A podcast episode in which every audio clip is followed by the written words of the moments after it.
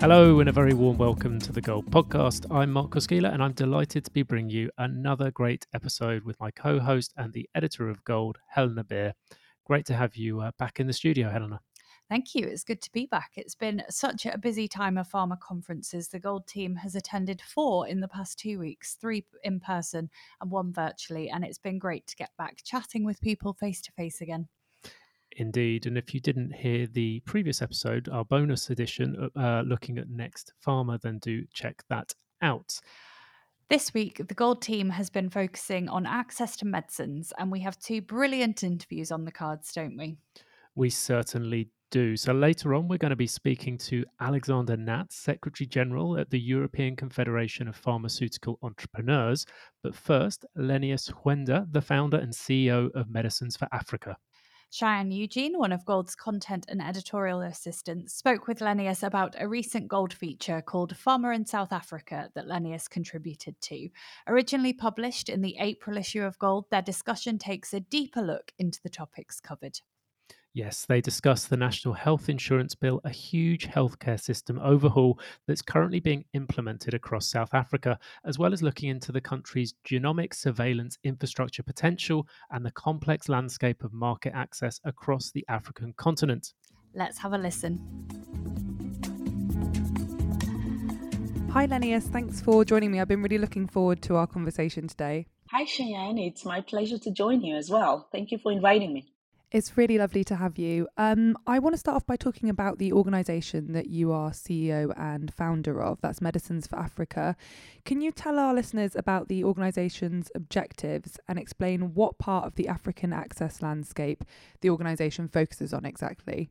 So, at Medicines for Africa, we solve the problem that quality medical products that are needed to meet basic health needs in African countries are consistently not available where they are needed, when people need them, and when they're available, they are often too costly or the quality is not certain. So, our mission is to improve the consistent availability of medicines of proven quality at prices that are affordable to, to both buyers and patients. So, our work really involves taking steps and doing things that reduce the cost barriers that increase the cost of uh, buying medicines uh, in order to, to make them affordable. So, one thing about the way African countries buy medicines is that a lot of them are depending on development partners to fund part of their health needs. But the challenge is that a lot of this development support has a very narrow focus or it tends to focus primarily on HIV, AIDS, TB, malaria, and it neglects many of the public health problems that are affecting significant proportions of national populations, things like diabetes, cancer, injury and trauma, cardiovascular diseases, and all of these things that are affecting a lot of African people are neglected. And so that is our focus is medicines for Africa because that is where the greatest needs are in terms of medicines availability that are affordable and of good quality. So I just want to pick up on something that you said there. Why is it that these partners who are working with African companies and countries are focusing on diseases such as HIV, which I understand that um, South Africa holds the highest prevalence for HIV. But you've just said yourself that diabetes, cancer, and cardiovascular disease are just some examples of other diseases which are highly prevalent in South Africa. So, why are we seeing this imbalance in the type of medicines that are prioritized? Yes, certainly. You know, that's a really interesting question. And I think it really comes from the objective of the, you know, what is the purpose of the um, development partners when they are helping or, or supporting their bilateral partners in terms of, you know, um, providing healthcare. And I think it's mainly because the countries, um, the bilateral partners, are driven by the motive to protect their own health security. It's really a health security agenda. And that basically means that those countries are in the West who are providing this development support are interested in protecting or investing in areas which poses a risk to their own population.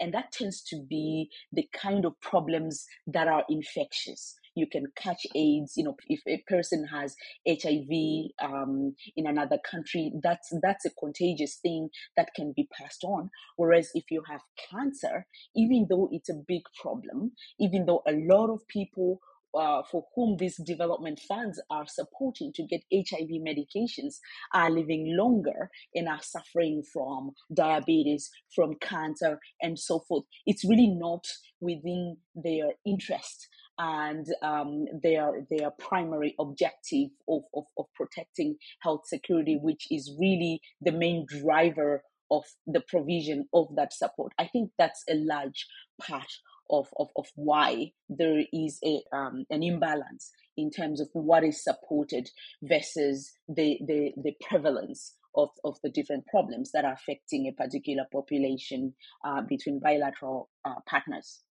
Okay, that's really interesting. So it's the communicable diseases that pose a risk to the partners and where those partners uh, originate from, which is typically going to be richer countries, uh, more well resourced countries. So the diseases which pose a risk to those countries, essentially, they get more attention. Absolutely. Mm, thank you. Um, moving on, just because we've got so much to get through, uh, you're quoted in the recent April issue of Gold in a feature titled Pharma in South Africa. Now, the feature mentions the National Health Insurance Bill, or NHI for short.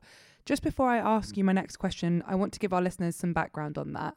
So, the NHI is similar to the UK's NHS um, in that it will provide access to quality, affordable personal health services for all South Africans based on their health needs and irrespective of their socio-economic status. So, very much similar to NHS, as I mentioned.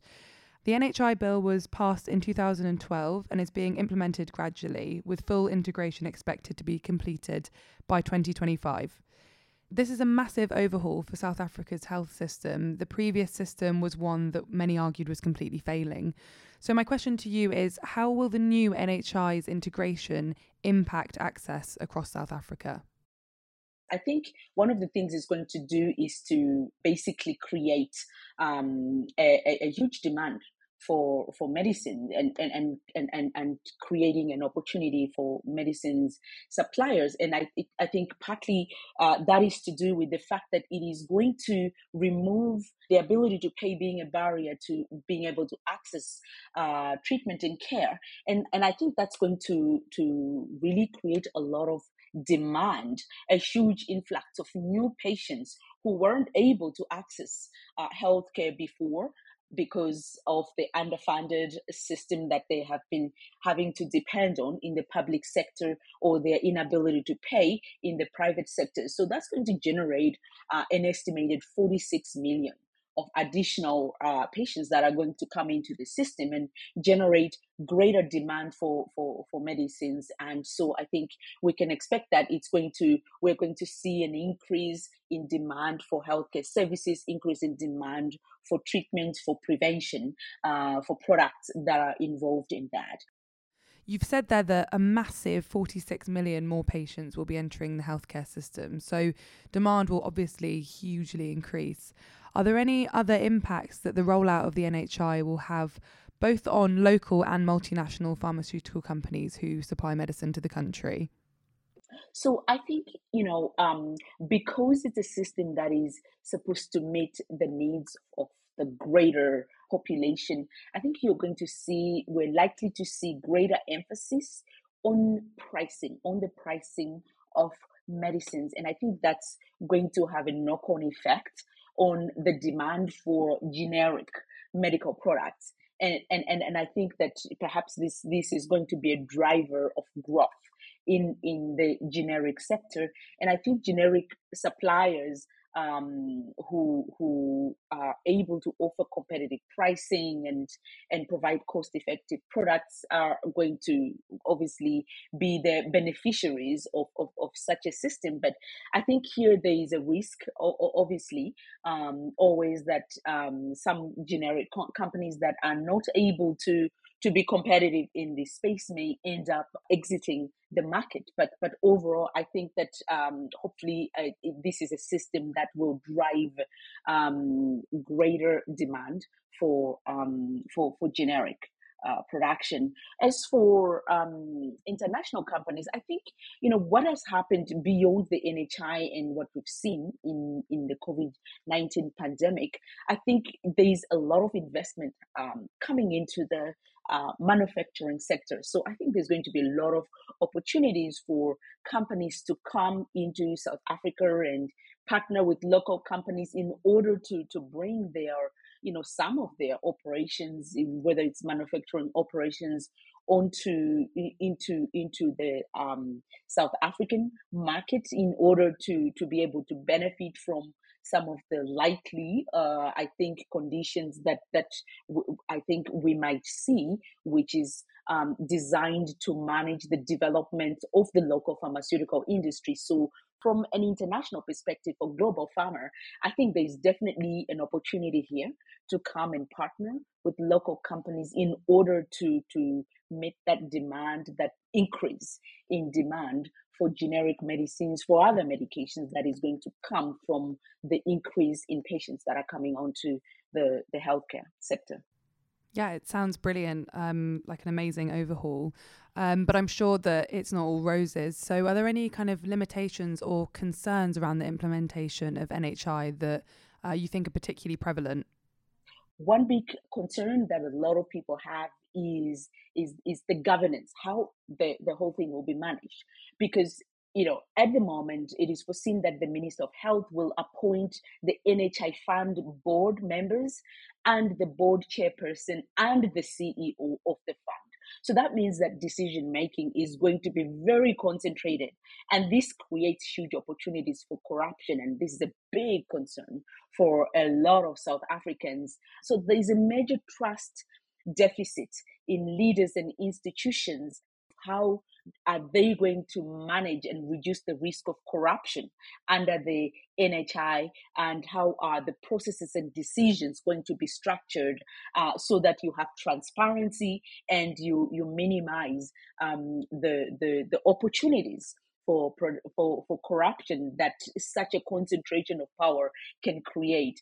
A lot of people are, are really worried about this. So those are some of the issues that um, NHI would have to really tackle and, and, and find uh, practical ways of dealing with it in order to, to, to build the trust of just the general population, but also of the workforce itself. Uh, this is a concern for them. Yeah, thank you. That's really interesting. And there are some uh, very heavy political hurdles to, to be overcome. So it'll be interesting to watch how that unfolds. My next question is around genomic surveillance. Now, genomic surveillance has been and still is a hugely important technology that has allowed us to monitor changes to the COVID 19 virus's genetic code, which has ultimately allowed detection and tracking of different variants. You mentioned this technology in the recent feature and the potential that lies with South Africa's infrastructure in this respect. Where do you imagine South Africa's genomic sequencing and surveillance infrastructure will fit into the global pharma industry in the near future? Yes, you know, I think South Africa has shown that it has a globally competitive genomic surveillance infrastructure and um, you know for genomic surveillance and and I believe that it's going to really play a very critical role um, going forward for, for global pharma and for, for, for global health in, in, in general. Um, I think that, you know, um, because of the role, I mean, if you imagine in this pandemic, for instance, South Africa has really re- led already in a number of aspects. You know, Omicron, uh, the Omicron variant was detected in South Africa, and global pharma needs reliable information, you know, genomic information, whether a new variant or an emerging pathogen is going to be more contagious or more virulent or more resistant to the tools like vaccines and antivirals that we already have. So this information is really critical for supporting scientific and clinical innovation and um, or, or for modifying uh, products that already exist against new variants so that they, they, they continue to be effective. So I imagine that South Africa will have a major role to play going forward in, in not only in global pharma innovation, but uh, global uh, disease surveillance uh, to to make sure that we monitor where the potential problem spots are, where the next challenge might come from where what could be the source of the next pandemic. So so so yeah i think it's going to be a major player just given what where where south africa is in this current pandemic and the contributions um, south africa has already made with the support of course of uh, regional health institutions like the regional, the WHO regional office for Africa, which has been collaborating with um, South African institutions, with their genomic surveillance network and institution in, in, in South Africa, and and feeding onto the regional, I think infrastructure uh, created by the Africa CDC, which has created a network of uh, surveillance, genomic surveillance laboratories, I think all of these things are going to feed into each other and strengthen the ability of the South African National Bioinformatic um, Institute in Cape Town, which is really the leader uh, in South Africa's genomic surveillance efforts and connecting to, to the wider regional infrastructure, which then connects to the global. I think um, so. It's going to be a major resource for global pharma. Yeah, and so this genomic surveillance infrastructure that South Africa really started to capitalize on during the pandemic, was that being invested in years before? What's the story behind that? Where did it sort of come from? When when did they start investing in it? So so Cheyenne, I think you know South Africa has really been investing a lot in science and technology over time. They have quite a lot of institutions, um, the South African Medical Research and, and and many many others that are involved and in you know investing into into building the the scientific landscape of South Africa. So so so this is not something that has you know sort of come up as a result of the pandemic. It's um, it's an investment that they have been making over time in the f- past few years in you know in their academic research with the support of the government. But I think what the pandemic has done was to accelerate um, that effort and to also increase the visibility of this work so that it was able to actually get even more support because all of a sudden people could see why these institutions are important, why they are needed in order to keep South Africans safe. And so that has really had the accelerating effect um, of, of actually improving um, and attracting more investment into the into the sector, not just the, the, the, the academic side of things, but in general the life sciences um, sector of South Africa in the biotechnology companies. You have quite a lot of biotechnology companies that are coming up in South Africa. There's a lot of you know, and, and it's one of the places where you have quite a lot of clinical research going on. So I think all of these factors have really come together in a perfect storm, so to speak, to, to actually strengthen South Africa's um, uh, genomic surveillance infrastructure and, and landscape so that um, going forward, I think it should be able to move from strength to strength if this support is sustained over time. Yeah, thank you for um, enlightening us a little bit more on that. So, for one final dive into the recent gold feature that you contributed to, I wanted to ask you about a point you raised on market access. You believe that multilateral organisations such as Gavi and UNICEF can actually create hurdles for South African pharma companies in terms of their access to international market channels. So, I'm, I'm referring to local um, South African pharmaceutical companies. Could you go into a little more detail about the impact that these multilateral organisations are having on South Africa's access to international markets? Yes, certainly. Um, you know, uh, Cheyenne, multilateral organizations like Gavi and UNICEF, part of their job or part of what they say their job is, is to manage risk for buying vaccines in a way that spreads that risk so that the risk is not concentrated in one place. So that means buying from a diverse group of manufacturers from around the world, not just one part of the world.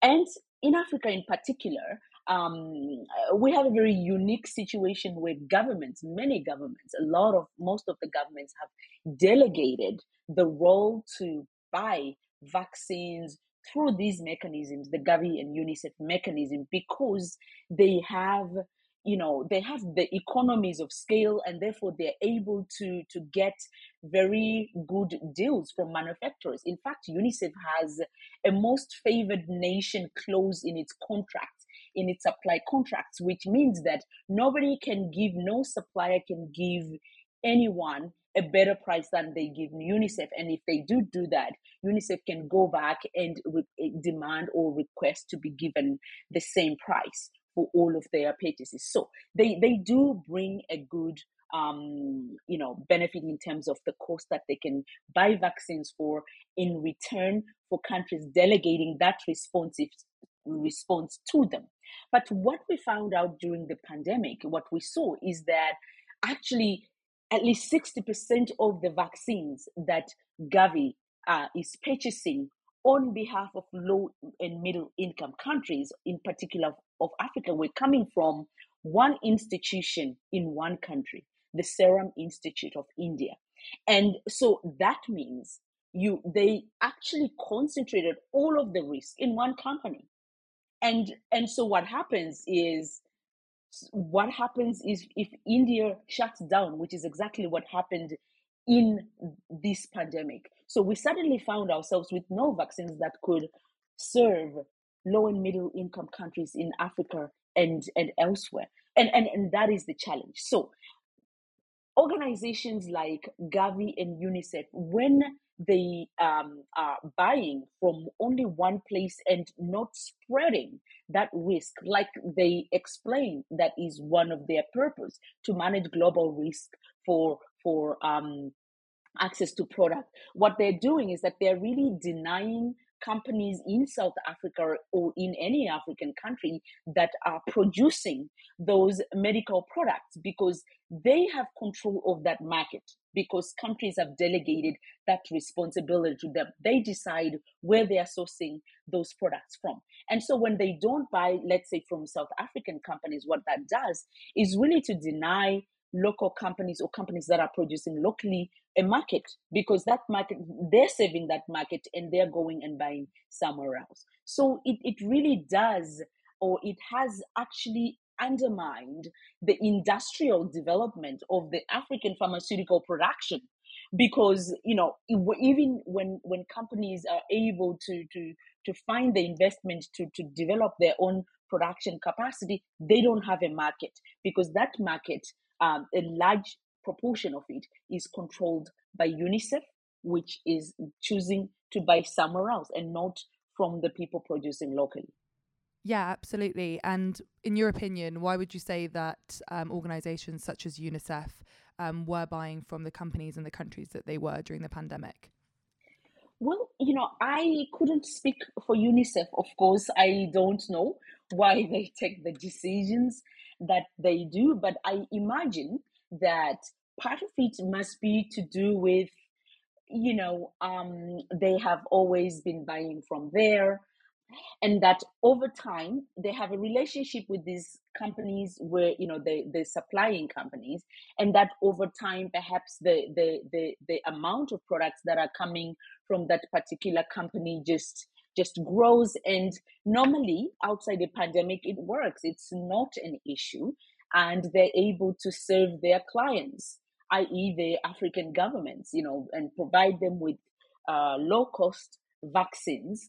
Um, and it works. Normally, it works. But in a in a in a global emergency situation where you might find yourself unable to to source from that particular country because you have issues of vaccine nationalism you have export bans because countries want to make sure that they have enough before they start exporting to other countries that becomes a problem when when they don't spread that risk so um, for whatever the reasons why the boards of, of, of these organizations allowed the organization to concentrate risk in one place, it has really proved very harmful for countries of Africa for, for, for that reason. That, uh, yes, that risk needed to be spread, and it could have been spread by purchasing from companies that have existed on the African continent. You have uh, BioVac, which has been manufacturing vaccines on the continent. You have um, the Institute Pasteur de Dakar that been, you know, these are companies that been making that have been making vaccines for decades.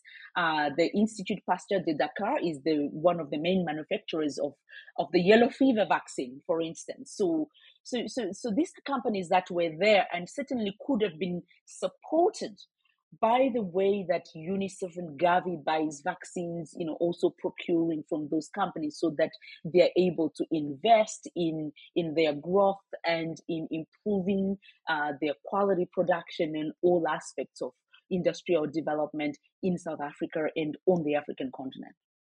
You know, just to speculate a little bit here, also, you know, I what I have noticed, you know, so you have you know, people like the Gates Foundation, what I have seen, at least, you know, just seeing in the news, is that they also invest in in some of these manufacturing um, operations or companies. They are supporting the development of of, of, of companies um, in in India, in particular, in, in in India and China.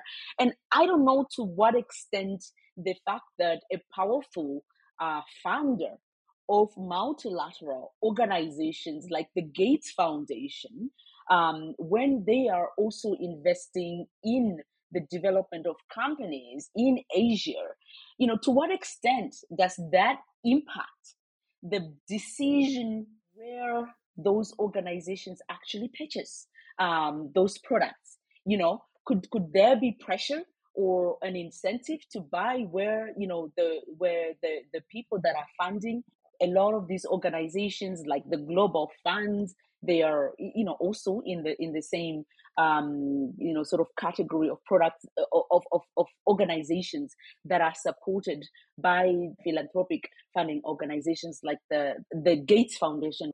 I, I just wonder you know how to what extent that influences where uh, organizations that are being funded by the gates foundation actually procure medis- medications yeah, absolutely. I think that's a really fair speculation. Um, and it's important that we have these conversations that can sometimes be maybe a little bit uncomfortable um, and knotted and tricky to get to the bottom of. Uh, Lenias, thank you so much for joining me. I really enjoyed our conversation. Thank you, Cheyenne. This has been a really fun conversation to have. So we should stay in touch. We must speak again. Absolutely. I'd, I'd say we're friends now. Thank yeah. you. Wonderful. Thank you so much.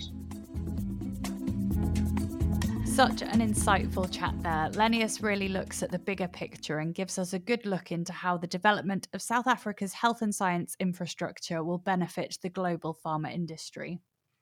Moving on, for the second part of our Access special, we're turning our attention to pricing and reimbursement in Europe and catching up with Alexander Natz, Secretary General at the European Confederation of Pharmaceutical Entrepreneurs. This organization helps companies and associations active in research, development, production, and distribution of pharmaceutical products to enhance their scientific, technical, economic, and legal objectives.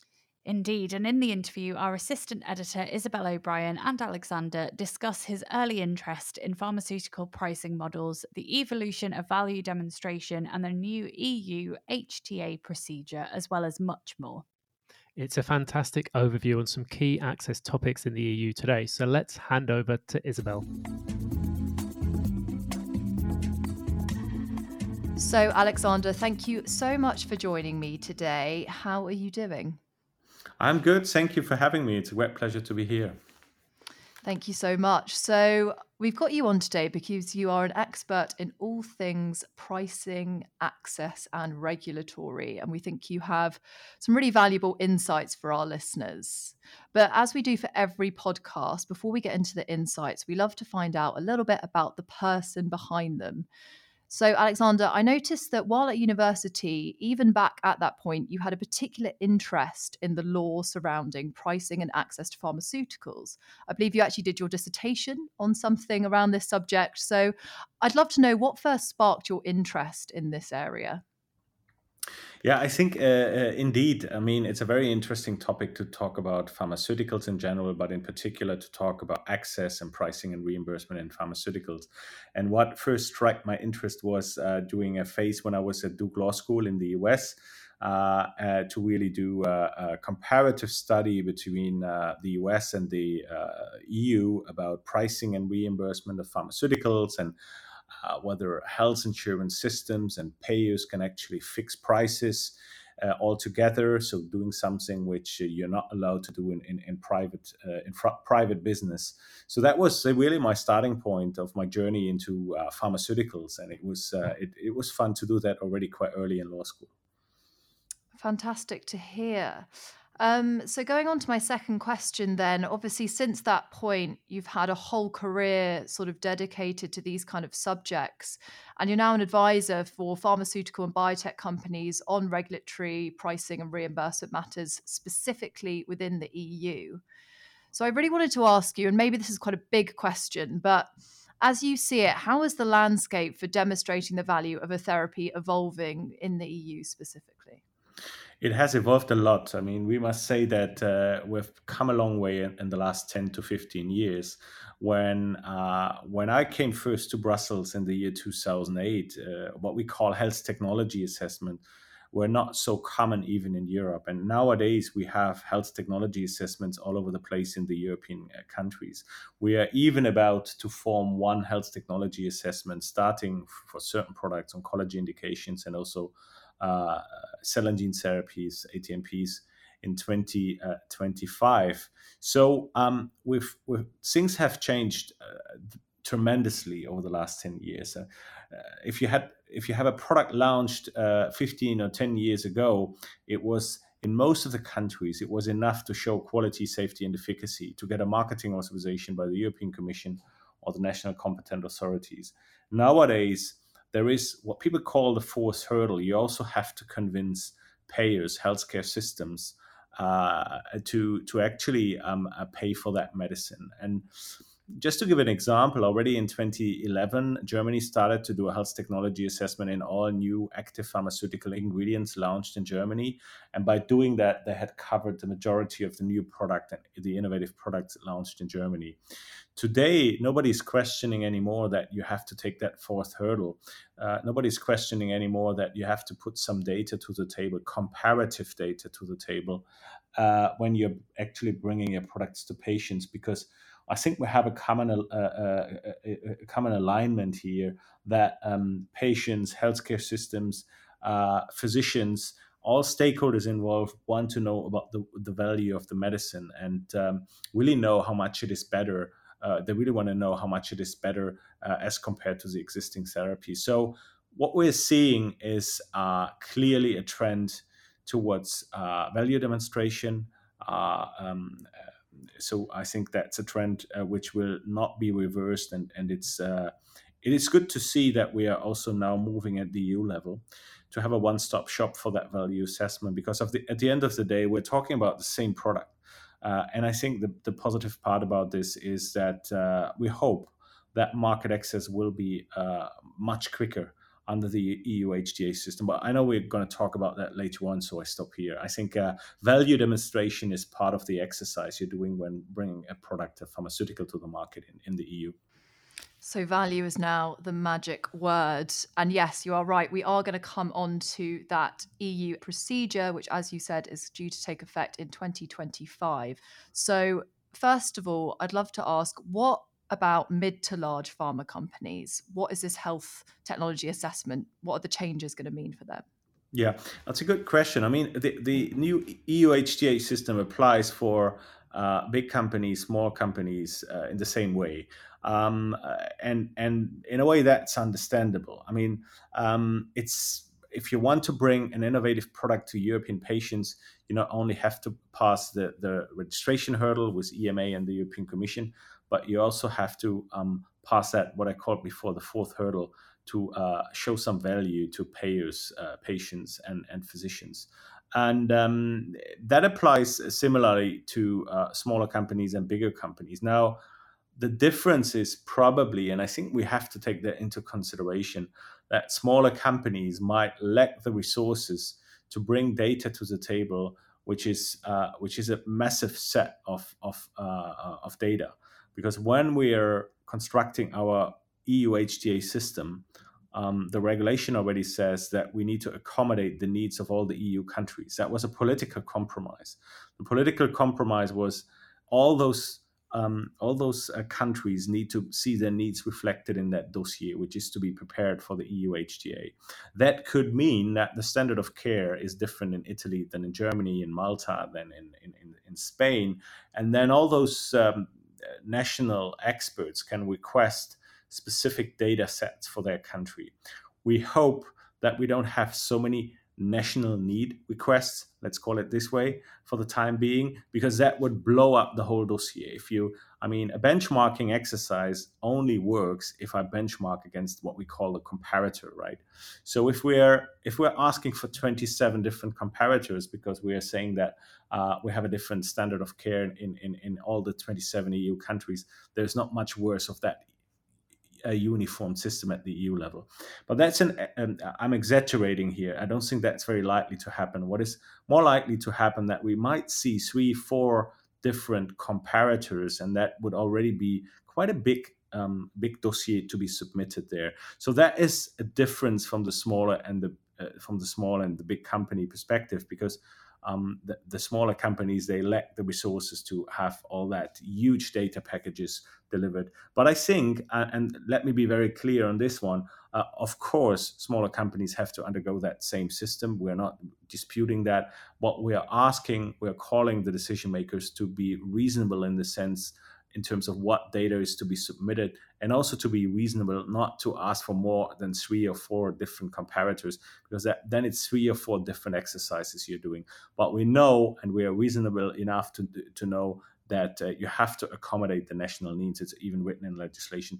So small big pharma to answer your question have to go the same pathway uh, and it's really important uh, as well that what we're doing at the EU level is also to be taken into consideration uh, at the national level later on for the pricing and reimbursement decisions. A procedure which will then uh, be handed over into the into the national governments uh, to be continued. And, and it's really important that uh, what we're doing at the EU level is not duplicated there because that would be it would not be worth the effort if we're not recognizing what we're doing at the EU level.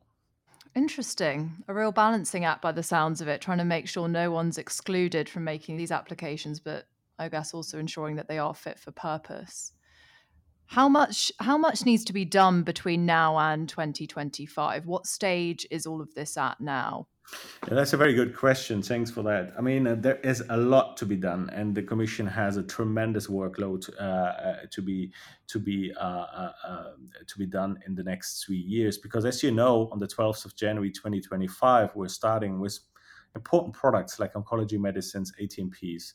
The methodology needs to be developed, the procedural rules need to be developed, important questions need to be answered, like what will be the endpoints, how do we select endpoints, what is the right methodology to assess an orphan medicine um, uh, what is the, the right methodology to assess a vaccine. We've seen the vaccines coming to European markets rather quickly. Um, so uh, how do they how will they be assessed in an EU HTA system because they are also subject to that new procedure? What about cell and gene therapies, one-time therapies, very different from a chronic treatment option. So how do we assess those medicines? How do we take into consideration that very often you don't have the the data on the table about the 10 year effect of that medicine because you, you you just bring it to the market as quickly as you can. So how are we taking into account the specifics the, the uniqueness of the individual products uh, in that respect or product categories better to say? There are a lot of questions to be answered. Also the point i alluded to before how do we deal with uh, uh, um, various uh, uh, comparator requests from the national uh, decision makers. I think there are many questions to be answered, but uh, to be answered. But I'm very confident the co- Commission will handle. The Commission has a very um, good service provider called UNET21. There's a lot of expertise in these groups to make sure that we get the right procedure, the right methodology in place until we are starting the process in uh, Jan- on January t- 12th, uh, 2025. Well, in light of your confidence, then, Alexander, I'd love to hear your thoughts on how effective you think this procedure is going to be in achieving its objective of improving the pace and ease of access to new innovations once it does actually come into effect. Well, that's a, another good question and a very, very important question. Let's bear in mind what we're doing here is the entry draw into Europe. There's no way around it. Uh, there are no national entry doors into HTA systems. There is only that European door in the future. So it's really important that we got it right. And um, I mean, I don't have a crystal ball. I, I can't really tell you whether the methodology will be fit for purpose uh, uh, and whether the procedural rights of companies. I mean, it's very important that we have opportunities to engage with decision makers. That all this is actually working out when uh, when we have it uh, when we have it ready in, in 2025. But I, there are some points I wanted to highlight where I think we can get better. For example, one is we need to have slots for scientific advice. Only if I have the opportunity to talk to the decision maker before I submit my dossier for an uh, HTA uh, uh, procedure, only then I can have a very good dossier to convince the, the, the, decision maker. So it's really important that we have enough slots for scientific advice. Uh, that's not given now because there are only there's a li- limited amount of uh, slots for scientific advice which are offered by the European Commission. We have talked to the Commission. We have talked to EUnetHTA 21 we have um, alluded to the fact that we need slots for any product undergoing the procedure, and we are hopeful that uh, there will be ways found that we can secure that. I think that's a very important um, starting point because it's a bit like in school. If you're starting at the right starting point, uh, you don't have uh, many chances to succeed and convince uh, the decision maker that what you have been handed in is uh, is a very good outcome and is actually meeting the the needs of the uh, of the authorities in that respect. So uh, talking in the beginning is critical. Interaction is critical, and I think there we can get a bit better. Other than that, I'm confident that we will have a procedure in place which um, which sets the scene for national pricing and reimbursement decisions. Because let's not forget about the fact that ultimately uh, the national governments, the national decision makers will negotiate prices, will, uh, on the basis of the EU HTA dossier, um, uh, set their pricing uh, schemes in place and, and ultimately lead to uh, make decisions about access. No, thank you for that. Um, really fascinating, particularly to hear about that uh, about the slots for decision makers. That wasn't something I was familiar with. That that was an issue. So yeah, that's an interesting advancement for sure. Looking a bit more broadly now, um, so there's a lot of talk. It's a topic we've written about quite extensively in the magazine, and that is the EU as an innovation hub um, and where it's at and kind of where it could go. So I'd love to hear your perspective on the potential for the pharmaceutical industry in the EU. Um, how do you think we're doing at the moment? Um, first of all, let's start with that. Yeah, yeah. Well, I think at the moment we, we, we have a good we, have struck a good balance over the last twenty years, and I'd like to give one example, which is orphan legislation. We have almost seen two hundred orphan medicines, which I'm sure we wouldn't see uh, if we wouldn't have orphan exclusivity uh, uh, invented in the in the year 2000 when orphan legislation came into place. So um, I'm I'm uh, really um, happy with what we've seen over the last 20 years in a way I mean, we're not perfect in, in uh, AMR. We don't have many products around the globe. That's an issue. Um, but when it comes to orphan drugs, we have a positive examples. I'm also um, slightly positive about the fact that we've seen new technologies like cell and gene therapies ac- actually launched in European markets. So markets have actually, there's one exception with product uh, called Zynteglo, but all the other products have actually reached European patients. Those uh, really new technologies, cell and gene therapies, uh, uh um, uh, gene replacement therapies, which have tremendous therapeutical effects for uh, for patients and which are very often children. I think we have seen a lot of innovation also when it comes to cystic fibrosis and other indications in in the rare disease space, uh, in SMA not at least.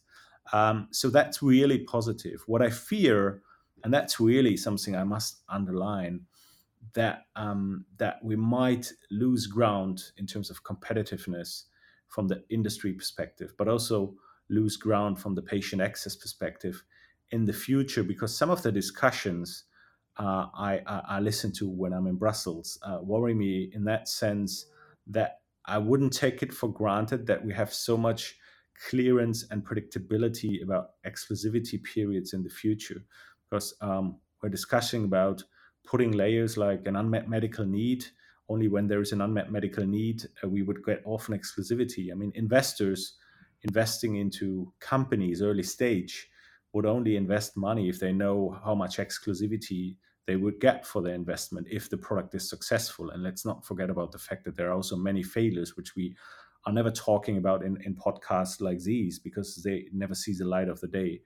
And, and it's really important that we give that security to investors um, to make sure they know when they're investing their money into projects and companies what they will get. If there's any uncertainty by adding um, terms like unmet medical need, where I, I would think we all have diff- very different ideas what an unmet medical need is. You can debate a long time uh, about what is an unmet medical need. So using those undefined terminology uh, when setting uh, the the regulatory framework and especially exclusivities can be can be can be very negative for innovation. And and this is one example I wanted to highlight. And some discussions which are here in Brussels about uh, about uh, orphan exclusivity, in my opinion, seem not to go in the right direction because these discussions they tend to forget about the fact that we are regulating our prices in what we have discussed before health technology assessments at the national level and we find prices so it's not it's not a, an, a situation where you have a complete free pricing situation in, in Europe for orphan drugs. But I hear a lot of criticism, and that worries me, of course, we have to um, revise legislation after 20 years of its, its, exist, its existence. And there are also some positive elements in, in, in these discussions. But um, I, I'd like to make the point that it's not uh, to be taken for granted that we will have the rather positive uh, innovative climate in terms of in regulatory terms which we have today in Europe, we, we might not have it in, in five or 10 years from now. So um, I'm confident that we get it right, but there is a certain risk that um, there are some other elements included which are which can be negative for innovation Absolutely, a very exciting time for the industry and also a very important time to stay competitive, as you have mentioned there. Alexander, thank you so much for joining me today. Uh, I think that's a great note to end on. Thanks for coming on. Thanks a lot for having me. It's a great pleasure. Thank you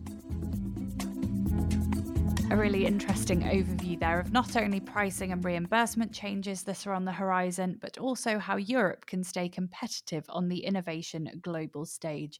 It'll also be interesting to see how the HTA procedure pans out, but there are certainly many benefits to be claimed if it can deliver on what it hopes to. It will indeed. Now, sadly, that brings us to the end of today's episode. Thank you so much to Lenias and Alexander for joining us and to you for listening. We'll be taking some time off from the podcast next week as we'll be joining in with the Queen's Platinum Jubilee celebrations here in the UK. But don't worry, we'll be back with a new episode on the 14th of June. So do be sure to subscribe to Gold wherever you get your podcast from so you don't miss out on that next episode. Take care, and it's goodbye from us for now. Yes, see you soon.